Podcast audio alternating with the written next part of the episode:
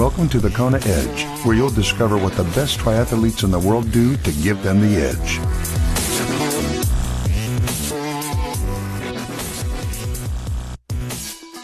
Welcome on to this edition of the Kona Edge. I'm Brad Brown. It's good to have you with us, and uh, I'm super excited to share our next guest story with you today. A couple of years ago, I race announced an Ironman, and I've always said since then it is harder to work an Ironman than to race an Ironman. And our guest today has uh, worked a few, and you'll find out exactly why he's worked a few in a moment. Uh, but he raced on the Big Island this year and had a, a, pretty good performance, I can tell you, finishing second in his age group. And uh, yeah, it's got a pretty cool story, and we, we dig into bicycles uh, quite deeply today. So uh, yeah, if you're into sort of gear and tech, I think you might geek out a little bit on this one. I thoroughly enjoyed my chat. Uh, we head to Des Moines, Iowa to uh, catch up with uh, Matt Cymanski on today's episode of the Kona Edge. Before we get into that, though, don't forget we are giving away an entry into an Ironman race. I want to pay for you to race. Yep. It's as simple as that. All you need to do is leave us a review on iTunes and head over to this URL to enter the contest, okay? It is thekonaedge.com forward slash win. All the details are there. You can also text the word Ironman to 44222 and I'll send you all the details back. Coming up next before we head to Des Moines uh, is our Coach's Corner.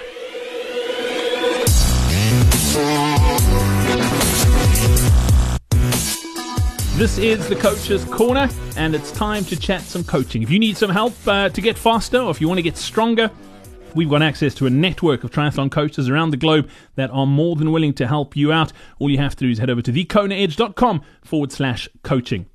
If you own a coaching business or if you're a coach yourself and you'd like to get uh, a bit of uh, airtime here on the podcast, all you have to do is head over to that same URL, scroll down to the bottom, all the details are there. It's thekonaedge.com forward slash coaching.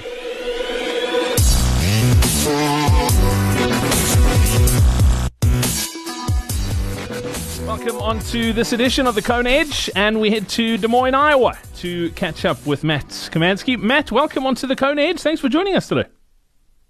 Yeah, thanks for having me. It's great to be here. Matt, just a, a few days post Kona 2017, how's the how's the body holding up? How are you feeling?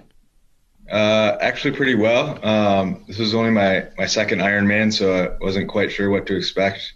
Uh, but I feel a lot better uh, this time than I did after my first race in Chattanooga. Um, so I, I, think that's good. Uh, and I had a really good day in Kona. So I think uh, the, you always feel better after the good days than the bad ones. Does feeling physically good? Does that mean you didn't push hard enough on race day? What's the story? Uh, I think it just means that uh, I was well prepared and uh, that my my nutrition went pretty well. Um, and I guess maybe I had a little bit left in the tank, but uh, it certainly didn't feel like it when I was out there. I'm sure it was a it was a hot day out, no doubt. Uh, Matt, you've you've been on the Big Island a couple of times. You've you've worked around the expo, and we'll get into a little bit about what you do on, on this podcast as well. But from a, a racing expectation perspective, was it everything you hoped uh, it would be? Uh, yeah, I'd say I I had some expectations of what it would be like, but but not a lot. Um, and there's in some ways it was a little bit different than what I was expecting, but a lot of uh, a lot of ways it was the same. Um, it's a totally different experience to go to a world championship event like that. Um, whereas a lot of local races, um, you're you're off by yourself a lot of the day. Um, whereas in a race like Kona, there's there's always somebody around, always somebody to go after.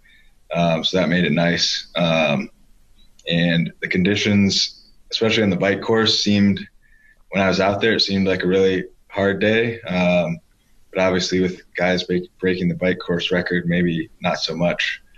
Um, so yeah, it was uh, it was really interesting to get out there and kind of experience everything, and I definitely learned a lot. I'm sure. I'm sure. Do you feel like you've got unfinished business on the Big Island? Uh, I wouldn't say that necessarily. Uh, going into the day, I thought if everything went perfectly to plan, that maybe a top 10 in the age group was uh, attainable um, and ended up finishing second.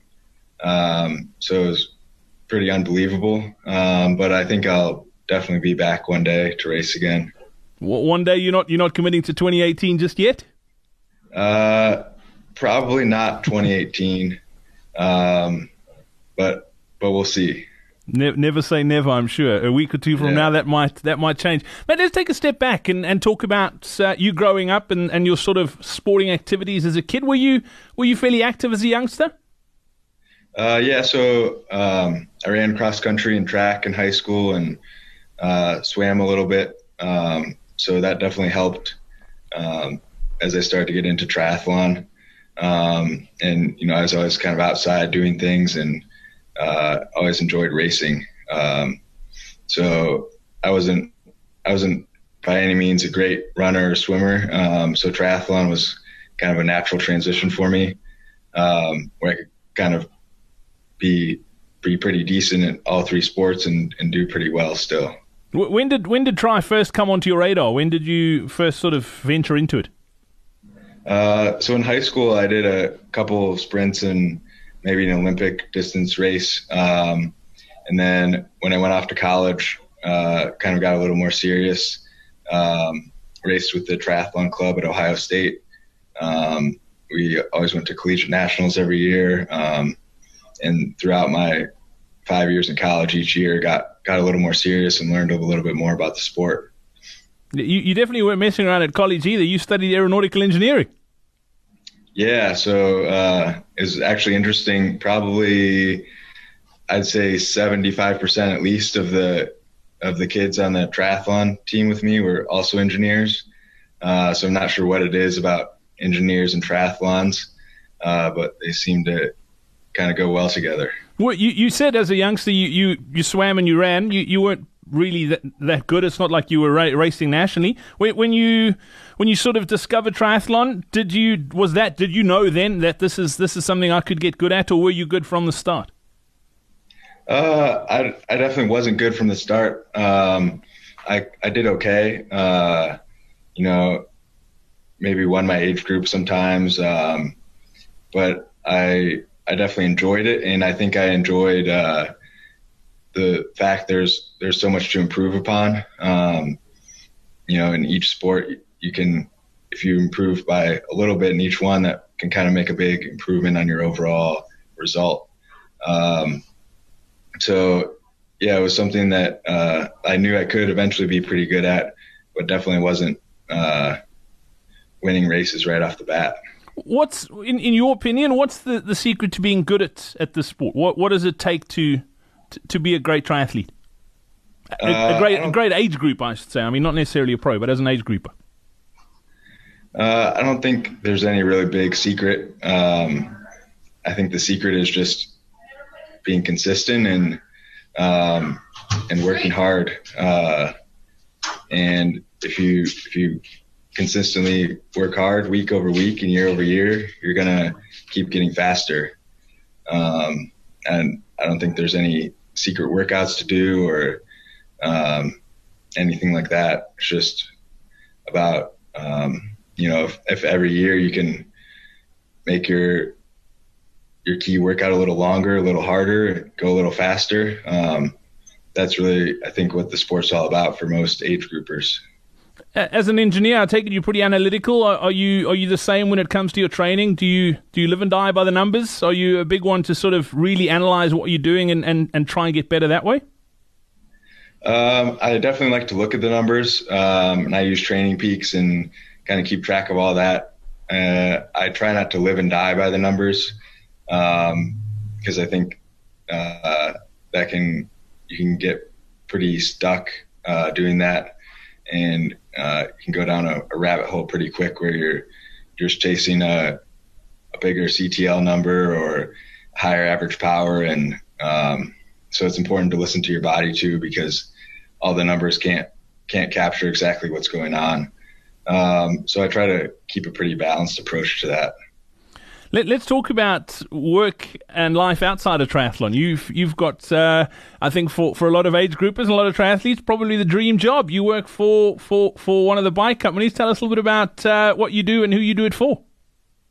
Yeah, so I'm the chief engineer at Dimond Bikes. Um, so I do a lot of the design for our new products, and uh, we have a factory right here in Iowa. Um, I'm actually here now, so this is where all the bikes are made. So I kind of oversee all that and oversee all the manufacturing processes. Um, so actually, the bike I rode in Kona um, was our Marquis, and we launched that in Kona 2016.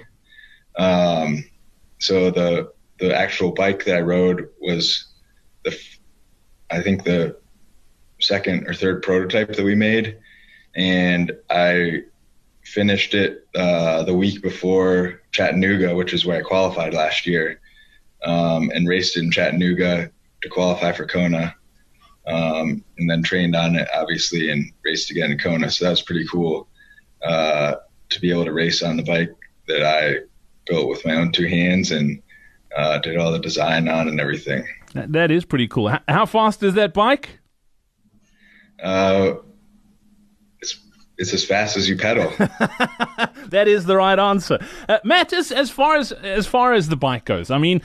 And and this isn't just a, a Dimond bike thing. Uh, often age groupers get sort of sucked into the, the latest and greatest. Uh, I, I, I, like I like the fact that you said it's as fast as you pedal, but having having a good bike with, with a good setup does does make a big difference, doesn't it?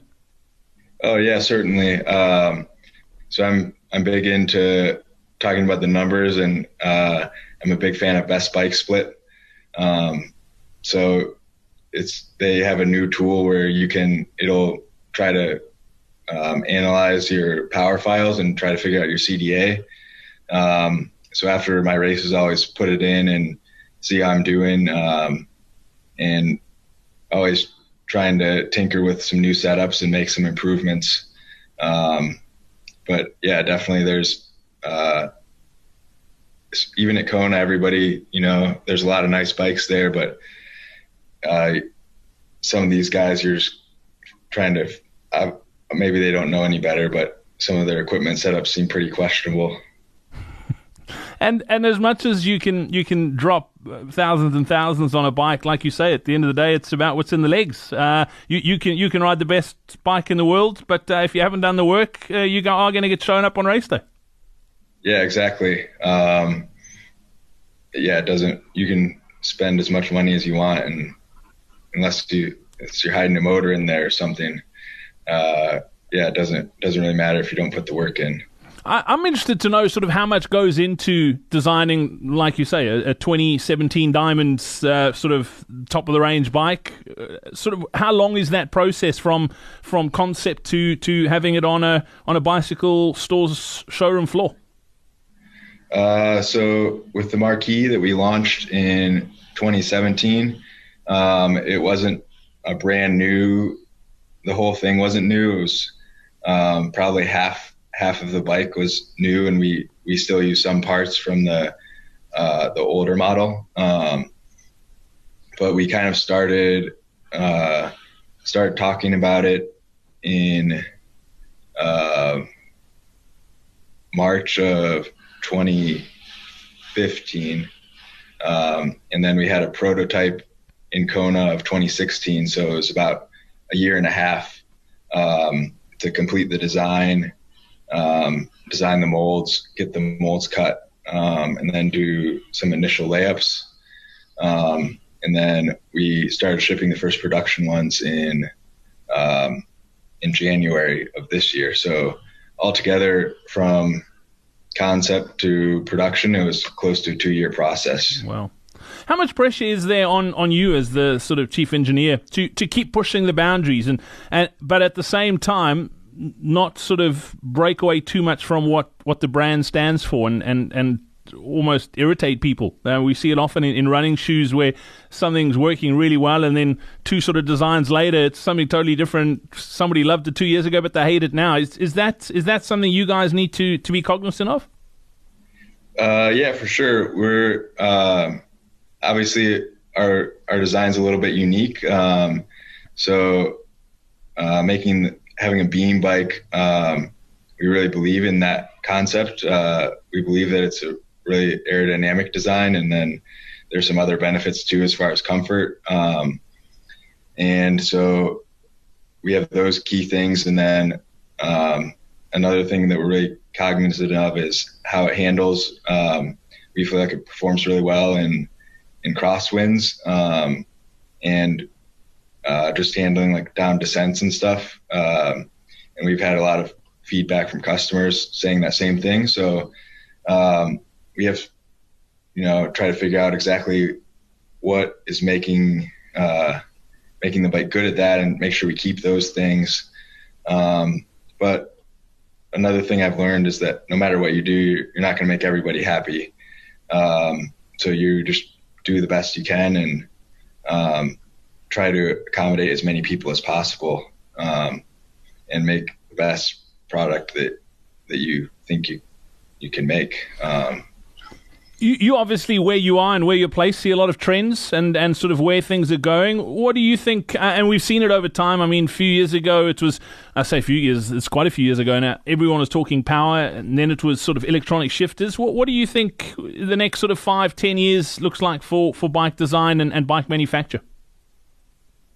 Um, so I think uh, we're starting to see a lot of disc brake models come out, um, and I think that people there's a right now like Quintana Roo just came out with the disc brake model and uh, from what I saw basically they just put disc brakes on their existing bike which is fine. Um, I think there's a few benefits to disc brakes. Um, there's also some disadvantages but I think in the next two or three years we're going to see some really cool designs with people really figuring out how to integrate the the disc brake design into um, into the frame, and also I think there's some pretty cool opportunities as far as uh, wheel performance goes. Um, if you don't have to have a brake track on the rim, uh, you can do some cool things with the rim shape.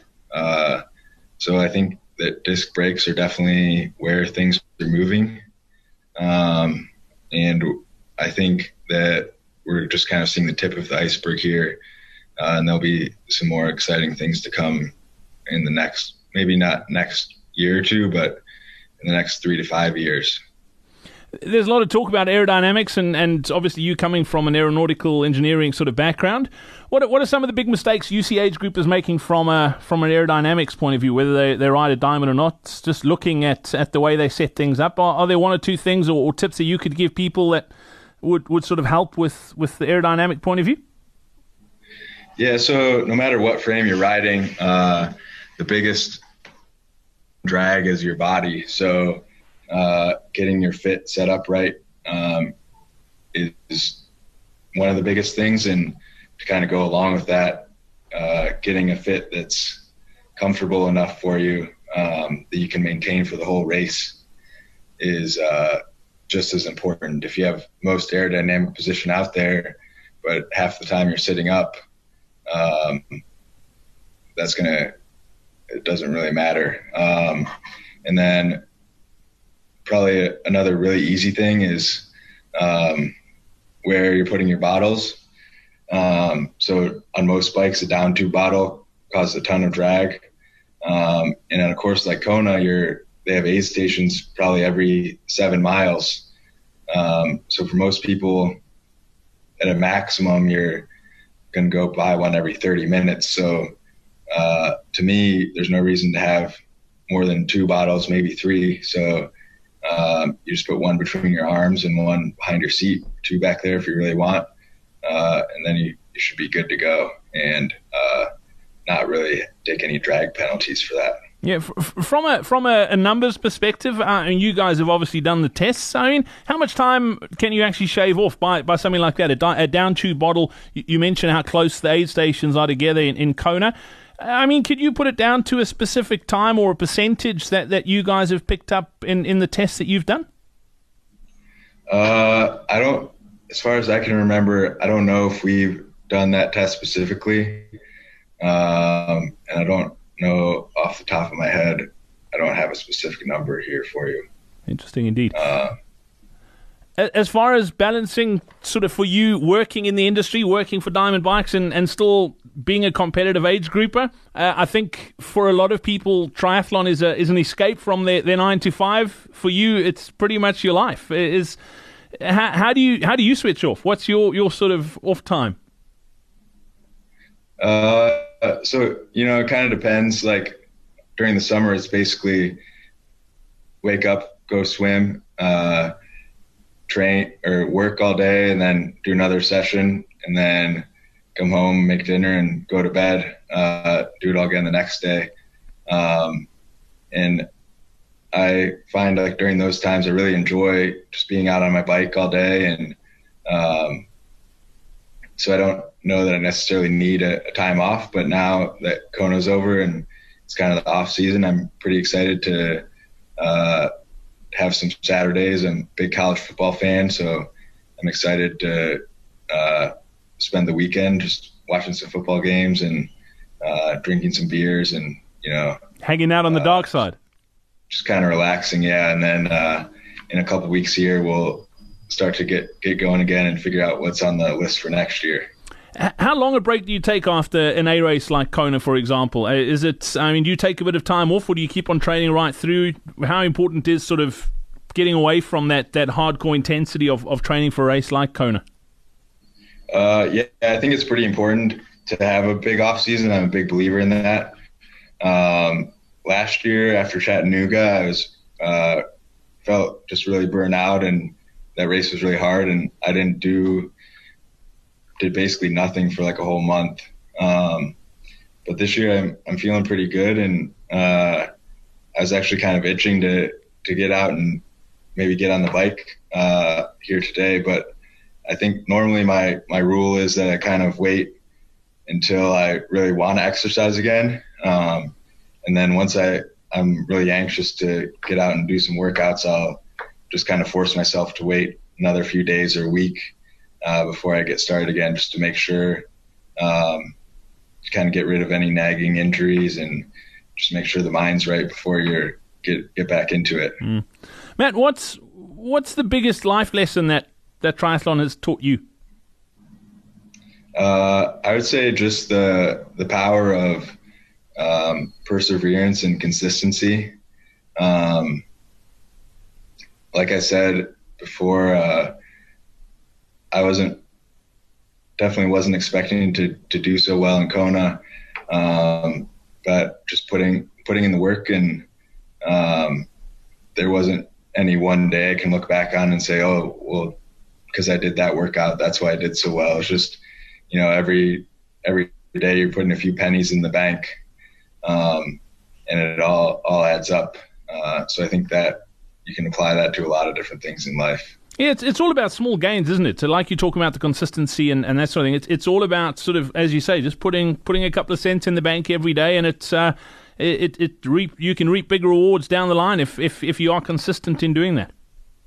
Yeah, certainly, uh, and and we can kind of circle back to the the bike thing on that. Like the bottle might only save you a minute or something if you can do that little thing, and um, you know you get on your your wax chain and that saves you a minute or two and all these little things add up. And next thing you know you're coming off the bike five minutes sooner. Like that's a it's a pretty big big gain. Um, especially in a in a big race like Kona where you look at the results and look at how much further back you are in five minutes that's probably 10 or 20 places. What surprised you most about Kona the, uh, the race itself and and being being in that race um, what surprised me most? I would say uh,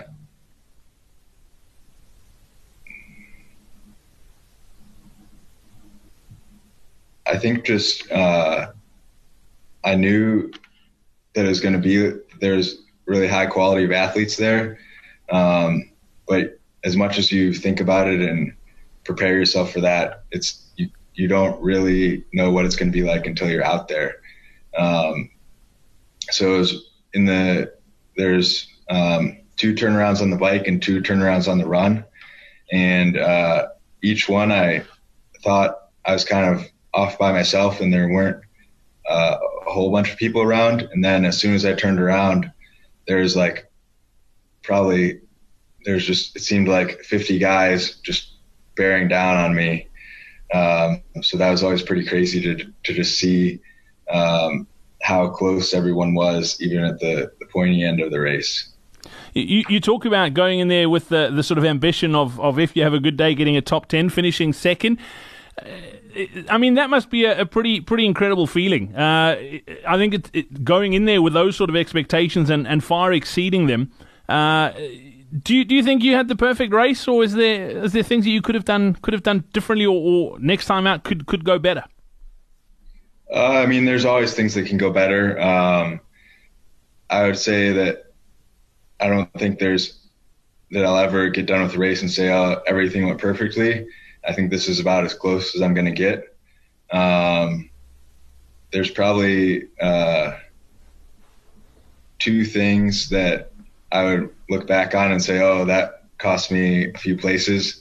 One was uh, this was completely my fault going up Palani as you make the turn to go up Palani and out on the Queen K for the bike, which is probably about 20K in.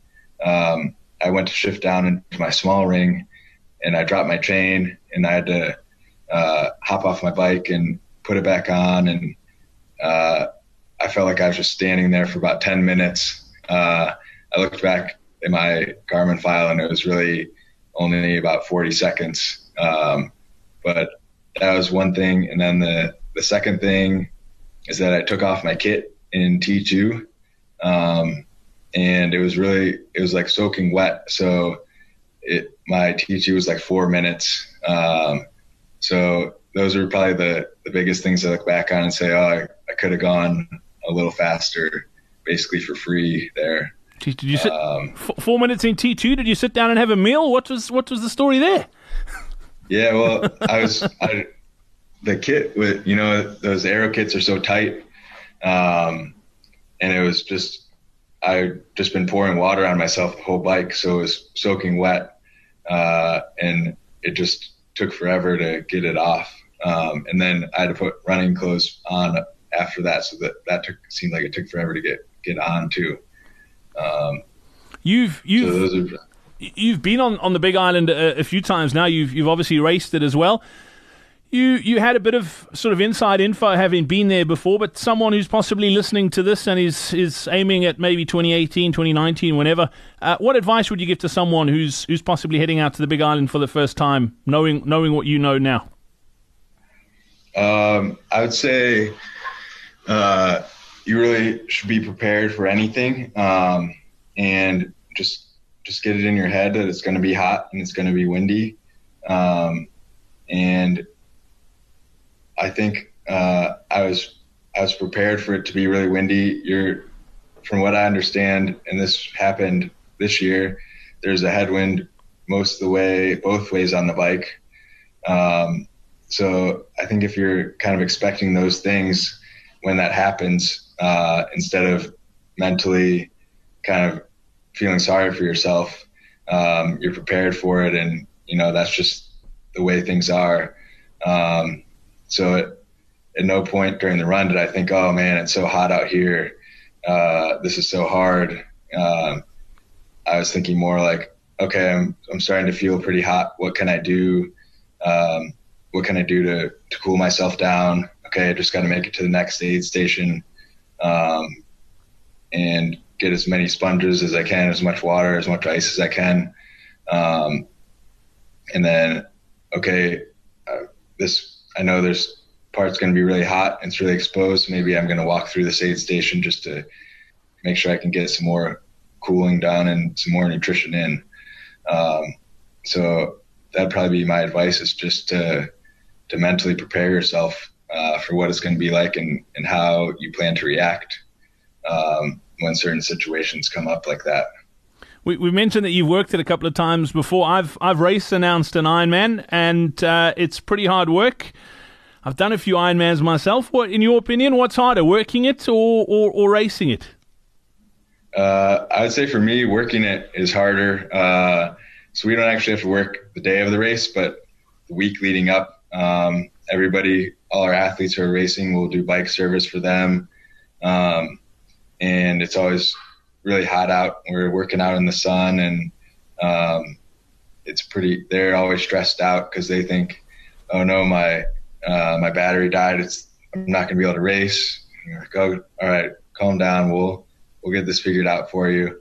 Um, so I think that there's more stress on you working because um, these guys have you you know how much work these guys have put in to be there, uh, and you want to make sure their race goes right. Um, and just just standing out in the heat all day, especially at Kona, is uh, just really taxing. And uh, but the good good part about working it is uh, you can always you can just go home and have a, a nice cold beer after. Uh, where when you're racing, uh, you got to wait till after the race. So. but the beer, the beers after the race do taste way better than, than a day after work at the at the expo. Oh yeah, for sure. Uh, especially in Kona, they got Kona Kona Brewing Company there. So, uh, and then you always gotta gotta get a lava flow while you're on the island too. Absolutely. Well, Matt, it's been great catching up. I look forward to talking about the individual disciplines, but we'll save that for next time. Thanks for your time today on the Kona Edge. Great. It's good to talk to you. Thanks.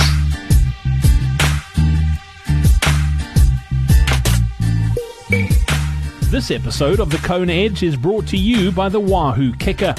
Whether you're looking for the accuracy and control of a direct drive bike trainer or the flexibility and convenience of a wheel on solution, KICKR and KICKR Snap are two distinct indoor training solutions.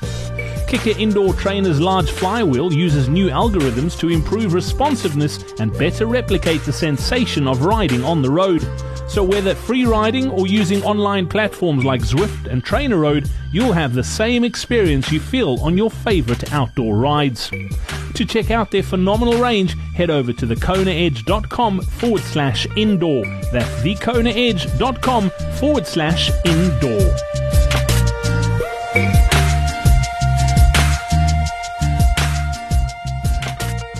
Thank you very much to Matt uh, today. What a cool story, and uh, yeah, what a great performance as well, finishing second uh, in this year's Ironman World Championships. Congratulations, Matt, and thank you for uh, sharing your story with us here on the Kona Edge. From myself, Brad Brown. Don't forget if you'd like to reach out and be in touch, you can via social media. Just search for the Kona Edge, or look at uh, look me up personally at Big Brad Brown is where you'll find me across pretty much all the platforms.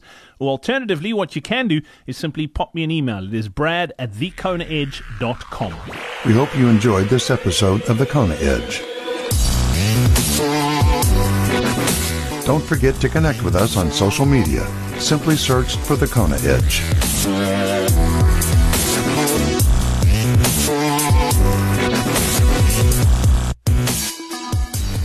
Don't forget, if you'd like to access the commercial free feed of the Kona Edge, all you need to do is head over to thekonaedge.com forward slash support, become a patron, and you'll get access to that feed right away.